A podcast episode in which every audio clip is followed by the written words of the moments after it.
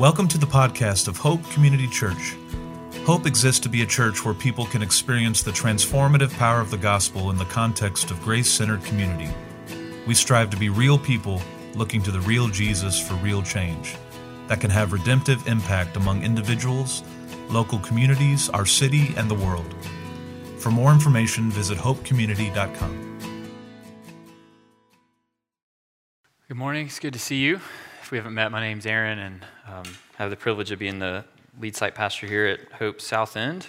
And uh, excited now to continue in worship by looking at God's Word together, something we do each and every week when we gather together uh, as the people of God. And if you've been with us, you know that we have been in a sermon series where we, for the last couple of months, where we've been studying the Gospel of Mark. So, one of the four stories that uh, we have in the New Testament that tell us about the life and ministry of Jesus Christ when he was here on earth. And uh, today we're going to be wrapping up chapter two and moving into the beginning of chapter three. If you want to follow along, the passage that we're looking at today is printed in your bulletin. You can find it there. It'll be in Mark chapter 2, verses 23 through chapter 3, verse 6. These two stories that go together about the Sabbath. And uh, so I'm going to read these for us and then pray, and we'll jump in and, and look at them together. So, hear now God's word to us this morning. One Sabbath, Jesus was going through the grain fields, and as they made their way, his disciples began to pluck heads of grain. And the Pharisees were saying to him, Look, why are they doing what is not lawful on the Sabbath? And he said to them, Have you never read what David did when he was in need and was hungry, he and those who were with him? how he entered the house of God in the time of Abiathar, the high priest, and ate the bread of the presence, which is not lawful for any but the priest to eat, and also gave it to those who were with him. And he said to them, The Sabbath was made for man, not man for the Sabbath. So the Son of Man is Lord even of the Sabbath.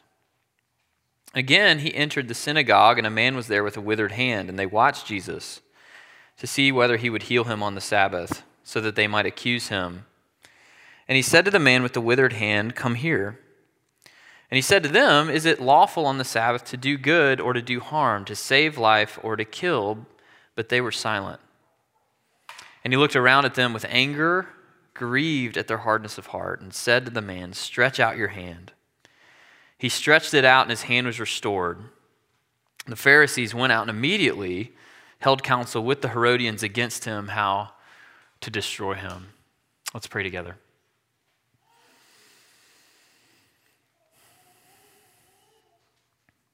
Our Father, would you calm our hearts now? Would you slow us down in this moment?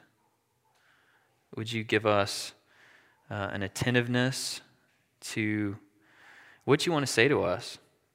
Uh, Lord, thank you for your word and the way it um, speaks to us where we are, the way that it uh, provides us with the words of life that our souls are hungry and thirsty for. Um, even today, as we look at these two stories together, would you bring them to life for us? And Lord, would you use them to minister to us wherever we are today, whether we're in joy, in, in a time of joy, or, or more of a, a time marked by pain? Uh, would you meet us as the good and uh, loving God, the great physician and teacher that you are. And so come now, Holy Spirit, we ask as we look at this in Jesus' name. Amen. So I don't, I don't know about you, but I do not like to be disruptive. It's just not me, um, not based off how I'm wired, my personality, not something I like to do. I'll, I'll do it if I have to. Um, but anytime I have to move into a situation where I've got to be the person who's being disruptive. It makes me very uncomfortable. And I could give you a lot of examples, but the one that came to mind right away was last year when we moved to our new neighborhood, to the, the house we're in now. And so we used movers to make this move. And of course, they used a big moving truck they brought to our old house to load up and then uh, to bring to our new house to unload everything there. However, at our new house, we did it and we still don't have a driveway. It's just street parking only. And going into it, I was a little worried about how they were going to navigate that, but I figured they would do what you normally do in those situations, right? Park parallel to the house um, with the other cars, so you know cars can continue to pass through the road. Uh, but that's not what they did. Um, when they loaded up and drove the truck over to our new house, instead of parking the way I imagined, they backed the truck up directly uh, in front of the house so they could bring things just straight into the front door. But when, as they did that, it completely blocked the entire road, both sides. So cars couldn't go either direction, and you know they're unloading all of our stuff. So it was like this for several hours, and it's a fairly busy uh, city street. And y'all, I could not handle it. I mean, I was in a bad place. Uh, all I could think about the whole time was like us as these new neighbors who were coming in so hot, like just disrupting everything on the street. I mean, it got so bad that I finally had to tell Sarah, like, I've got to leave. Like, like can, I, there, can you give me a task at the, the old house? Can I go mop the floor again? I mean, I just, I just couldn't handle it. I don't like to be disruptive. And I know some of you out there are with me, you too don't like to be disruptive, and maybe you're cringing as you hear that story and think about yourself being in that situation. But I also know there are those of you out there who don't mind being disruptive, and, and maybe you even kind of like it. Uh, I don't understand that, but uh, it's great, right? It, it's important. Um, certainly, you can overdo it, but it's important to be willing and able to move in and be disruptive at certain times and in certain situations when it's necessary. And now, as we've been studying the Gospel of Mark together over the past few weeks, we've seen that Jesus is, is not someone who doesn't like to be disruptive. Now, he's always perfectly loving and perfectly balanced, so he never overdoes it. But we've seen that Jesus is more than willing to disrupt things when you could say he moves into the neighborhood of our life. And, this is what we've seen over the past four weeks since the start of chapter two. We've seen Jesus disrupt the way we think about forgiveness. In the first story we read at the beginning of chapter two, where he heals a paralyzed man and tells us that he's the one who has the authority to forgive sins. We've seen Jesus disrupt the way we think about who he came for when he called when he calls Levi the tax collector telling us, I didn't come for the righteous, for the healthy, but I came uh, for the sick, for those who know they need a doctor. And then last week when Sid preached, we saw him disrupt the way we think about how he fits into our life. When he was asked why his disciples don't fast like John the Baptist's disciples did. And today, we come to the last of these five straight disruptive or conflict stories, the last two of these, and we see Jesus continue to be disruptive, but this time in an even greater way than we've seen up to this point. As here in this story, we see that Jesus wants to disrupt the entire way we think about what it means to be in relationship with God. Because he wants to show us it's not about following a set of rules but it's about being in a relationship. A relationship that does impact everything about the way we live, but it's a relationship first of all. And whether you're a, veteran here today or you're here trying to just, you're new and you're trying to soak everything in, this is a disruption you and I all need to be reminded what this King Jesus came to do and what it looks like for him to be in our life. And so this morning, let's let Jesus disrupt us. First, let's let him disrupt us by showing us the slavery and exhaustion of religion. And then, second, let's let him disrupt us by inviting us, either for the first time or maybe once again, into the freedom and rest of the gospel. And so, we're going to look at those two things here in our time. And let's start first with the slavery and exhaustion of religion. And I want to start by defining what I mean by religion, because Christianity is a religion after all, in a sense that it's a faith tradition and practice along with other world religions. And religion is actually a word the Bible itself uses. The uh, Apostle James uses the word religion. And so religion is not necessarily a bad word, but the way I'm using it in this point in, and in this sermon is broadly as a way of relating to God by doing and being good enough for Him. It's a, it's a rules based, duty oriented approach, an approach that says if I do my duties, if I, I obey God's laws and his commandments well enough, then he'll accept me. And there are all kinds of different forms of this, but that's how the religions of the world work. I need to know what I must do then I go and spend my whole life trying to do that so that I can earn a good standing with God. But from the beginning, what we see in the Bible is that's not how the God of the Bible relates to his people. And one of the examples I always love to use for this is in Deuteronomy 7, where Moses is preparing the second generation of Israelites coming out of Egypt to enter, enter the promised land and to become the people that God's calling them to become. And there he reminds them this in Deuteronomy 7, starting in verse 6. He says, For you are a people holy to the Lord your God. The Lord your God has chosen you to be a people for his treasured possession out of all the peoples who are on the face of the earth. Listen to this. It was not because you were more in number than any other people that the Lord set his love on you and chose you, for you are the fewest of all peoples, but it is because the Lord loves you and is keeping the oath that he swore to your fathers that the Lord has brought you out with a mighty hand and redeemed you from the house of slavery, from the hand of Pharaoh, king of Egypt. So it's never been do good enough and I'll accept you. This sort of rules based religion. But over the years, this is the direction things have gone. And it's where things are when Jesus shows up here in our passage and has these two disruptive um, interactions with the Pharisees about the Sabbath. And for context, a little context on the Sabbath. So we still have the concept of the Sabbath today. It's one of the Ten Commandments God's given us to honor one day out of every seven, to, to worship God and to rest. It's still an important part of our life as the church and as the people of God. And we've actually preached on a couple of different sermons on it in the past year. But in our, our first, in, the, in our 21st century world, it's, it's nothing like it was here in the first century in terms of its cultural and natural, national importance. In my reading this week, every, every scholar I read talked about how big of a deal the Sabbath was for the Jewish people at the time, and how, along with circumcision, it was the national symbol of pride. It was one of the markers that set the Jewish people apart from the other nations.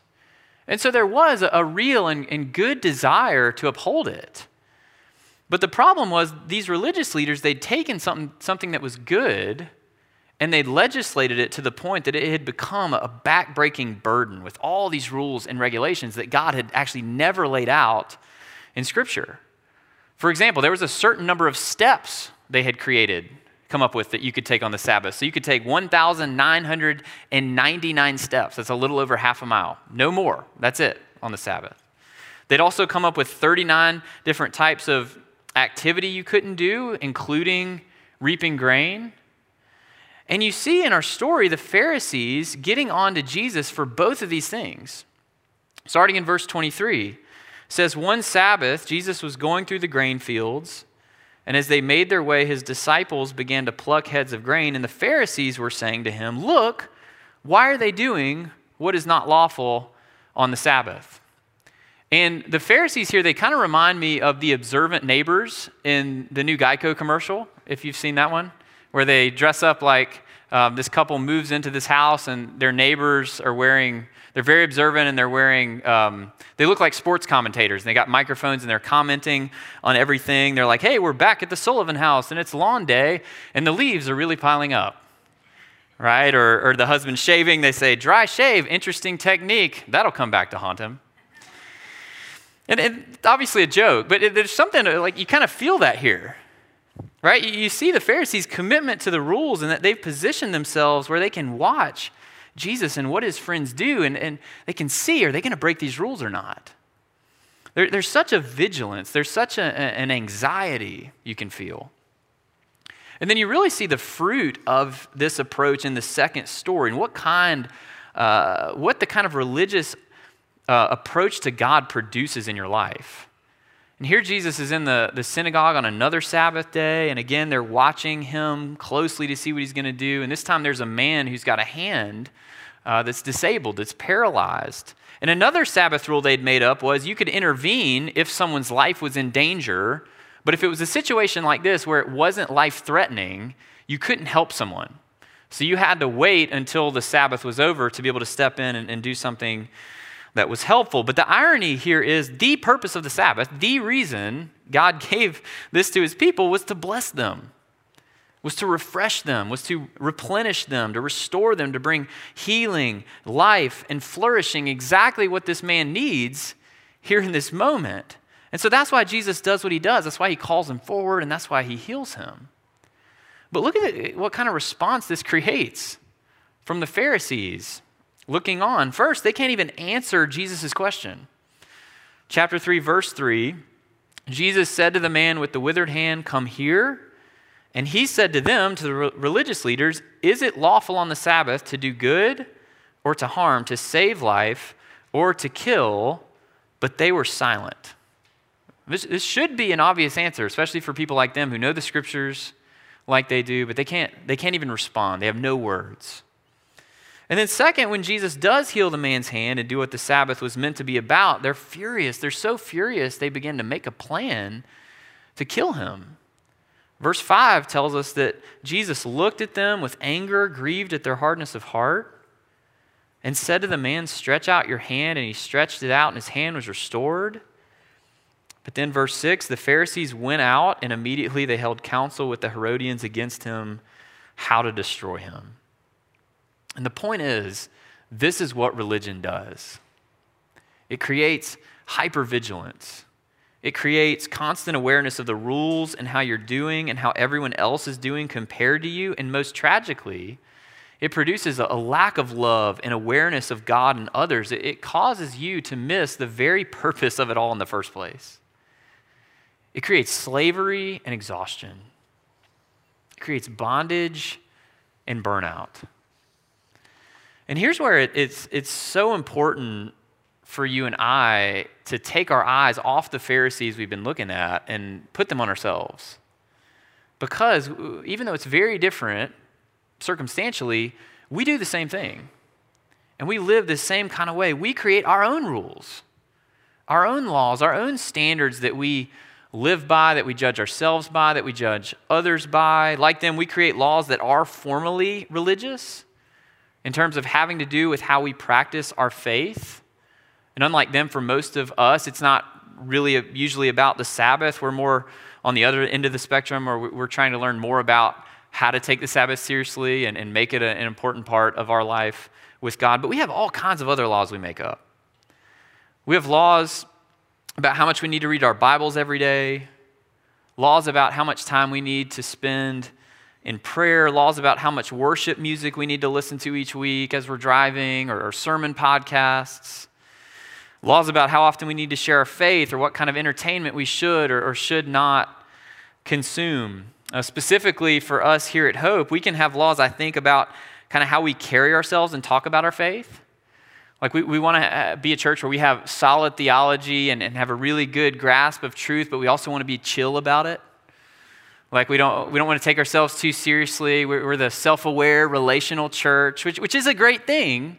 But the problem is when you make that a law, I know I see in my own heart how that can sometimes cause me to judge people, and especially other leaders, when they don't talk about or think about uh, the gospel or act, act, aspects of ministry in the exact same way that, that I do and that we do. And listen, it can be laws that have nothing to do with formal religion. I mean, you can create laws about literally anything. I mean, we, we create laws around our steps too. We're just, we're not trying to limit them, we're trying to get as many as possible. Right? You can create laws about how healthy you should eat, or you can create laws about uh, not being that obsessive with how you eat. You can create laws about social media engagement, like this is not enough, but this is too much. You can create laws about how many hours you need to put in at work or about um, how you could put in more hours at work, but you're going to choose not to because you're going to focus on more significant things. I mean, the, possibility or, the possibilities are endless. And I would encourage you to take some time today and, and the next few days to reflect on this for you and, and to ask yourself, what does this look like for me? How, how do I do this? What are some of the laws that, that I live by, that I judge myself by, that I judge others by? What do I try to look to to find a sense of righteousness for myself? That is, what do I look to to try to prove to God, to myself, and to the people around me that I'm okay, that I'm good enough? And whatever it is specifically for you, I would argue that more than our busy schedules and our, our complex lives, this is the reason we're so exhausted. It's not just that we need another vacation, but it's because our hearts are restless. because no amount of rule keeping and accomplishment is ever enough. And I love the way Thomas Merton once said it, or got at this. He said that people may spend their whole lives climbing the ladder of success. And as we just said, you can define success in so many different ways, only to find once they reach the top that the ladder is leaning against the wrong wall. This is what Jesus wants us wants to disrupt us into seeing the slavery and exhaustion of religion. But as deep as this runs, the good news is there's another way. And, and this is the second way we need Jesus to disrupt us by inviting us out of the slavery and exhaustion of religion and into the freedom and rest of the gospel. And this is from Tim Keller, and it's what he's so masterful at explaining in so many of his books and sermons. But if religion says, I obey, therefore I'm accepted, the gospel says, I'm accepted, therefore I obey. See, the gospel begins with acceptance. It begins with love. It begins with, with God's love. Going back to that Deuteronomy 7 passage, that's what God was saying to his people way back then. That's where it starts. Not with you and, and how well you obey, but it begins with me and my love for you. And do, do you see how different this is from the religious way we've been talking about that the Pharisees are showing us in this story? I mean, this is why when Jesus sees their response of silence to his question about what the Sabbath is about, he gets angry, but he's also grieved as he sees their hardness of heart. He, he loves them too, and he, wants, he also wants them to see like, what he came to give them. And you, see the difference illustrated in the difference between the Pharisees and Jesus' disciples. So the, the disciples who are with Jesus, who are in relationship with him, like they're so free. They're free to still honor the Sabbath, but not to make it about scorekeeping. They're free to walk around, and, and when they're hungry, they're free to pick grain because they know God cares most of all about them. And, and being hungry is a legitimate human need. See, on the day of rest, they're actually able to rest. And this is, this is what the gospel does when it comes in your life because the gospel says you don't have to earn your way to God, but Jesus has already earned it for you. The gospel says you don't have to acquire your relationship with God, but that Jesus has already done everything necessary to acquire it for you. And he gives it to you as a gift when you trust him. See, the gospel, the good news is that Jesus is, is where you find true rest. The rest that the Sabbath day has always been about.